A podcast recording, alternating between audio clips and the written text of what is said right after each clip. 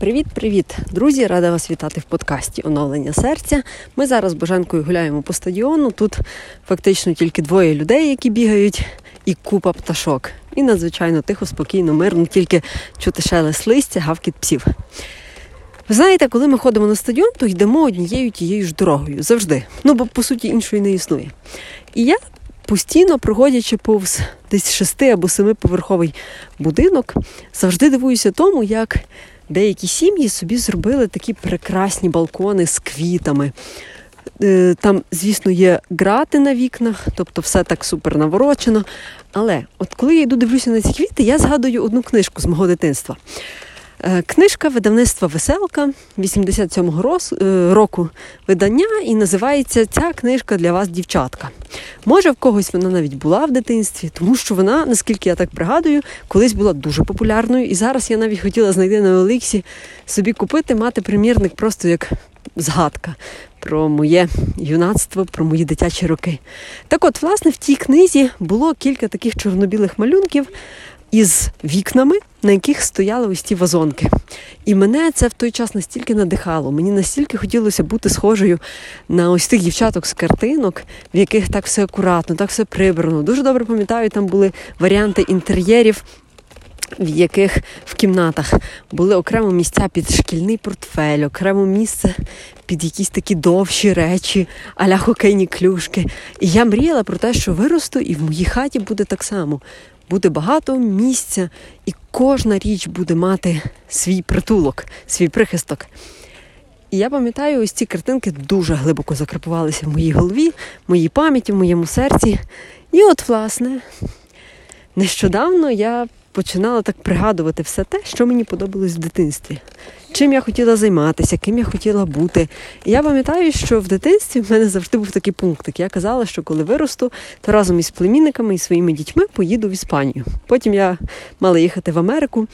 Але був ще, пам'ятаю, такий цікавий момент. Я казала, ще в моєму дитинстві нагадаю, не було інтернету. Тобто він з'явився вже коли я була в 10 чи 11 класі. А от коли я була маленька, мала років 7 або 8, я казала своїй тітці: от коли я виросту, то я поїду в Америку, велику велику бібліотеку, де будуть зібрані всі книги в світі, і буду там сидіти і читати. І я собі уявляла так подумки бібліотеку конгресу. Хоча я думала, звідки я з маличку могла знати, як вона виглядає, але прийшов на зміну ось цій мрії інтернет. По суті, інтернет це велика бібліотека з усіма книгами світу. І прийшла дорослість. І ви знаєте, тепер от я в цій дорослості, переглядаючи дитячі картинки, які мені запали так в серце, їх сприймаю зовсім по-іншому. Я їх сприймаю як мрію, яка і повинна залишитися мрією. Тобто, як щось хороше за невтіленням чого я не маю шкодувати. Бо не все, що ми намріяли собі в дитинстві, повинне здійснюватися.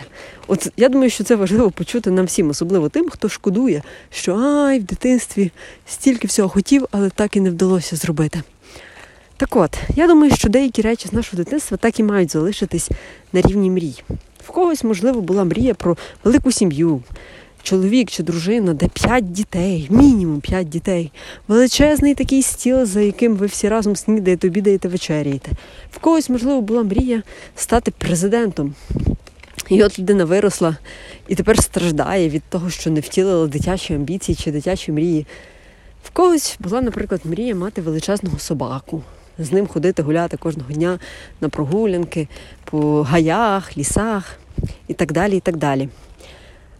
Тому ось цим випуском я просто хочу вам ще раз нагадати, що рівень наших дитячих мрій не зобов'язаний бути таким самим, як наші дорослі мрії. Навіть якщо правильніше сформулювати, ми не зобов'язані втілити все те, про що ми мріяли в дитинстві у дорослому житті. Більше того, ви знаєте, я дуже часто спостерігаю, як старші люди намагаються те, що вони не досягли в молодості, перенести на своїх внуків або дорослих дітей. Тобто, наприклад, з маличку хтось хотів грати на гітарі, не навчився, і тепер, вже коли ця людина виросла, вона своїх дітей віддає грати на гітару, тому що, ну, на думку тієї людини, так правильно і так має бути. Але це ж не мрія тієї маленької дитини, а це просто мрія дорослої людини.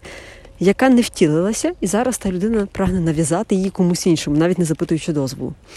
Так от, друзі, не переставаємо мріяти, особливо в час війни, тому що поки живуть наші мрії, доти ми живі, і ми не перестаємо дивуватися красі світу, красі всього того, що створив Бог, красі всього того, що нас оточує. Тож дякую, що були тут зі мною. Ми продовжуємо прогулянку, і ми з вами почуємося вже дуже дуже скоро.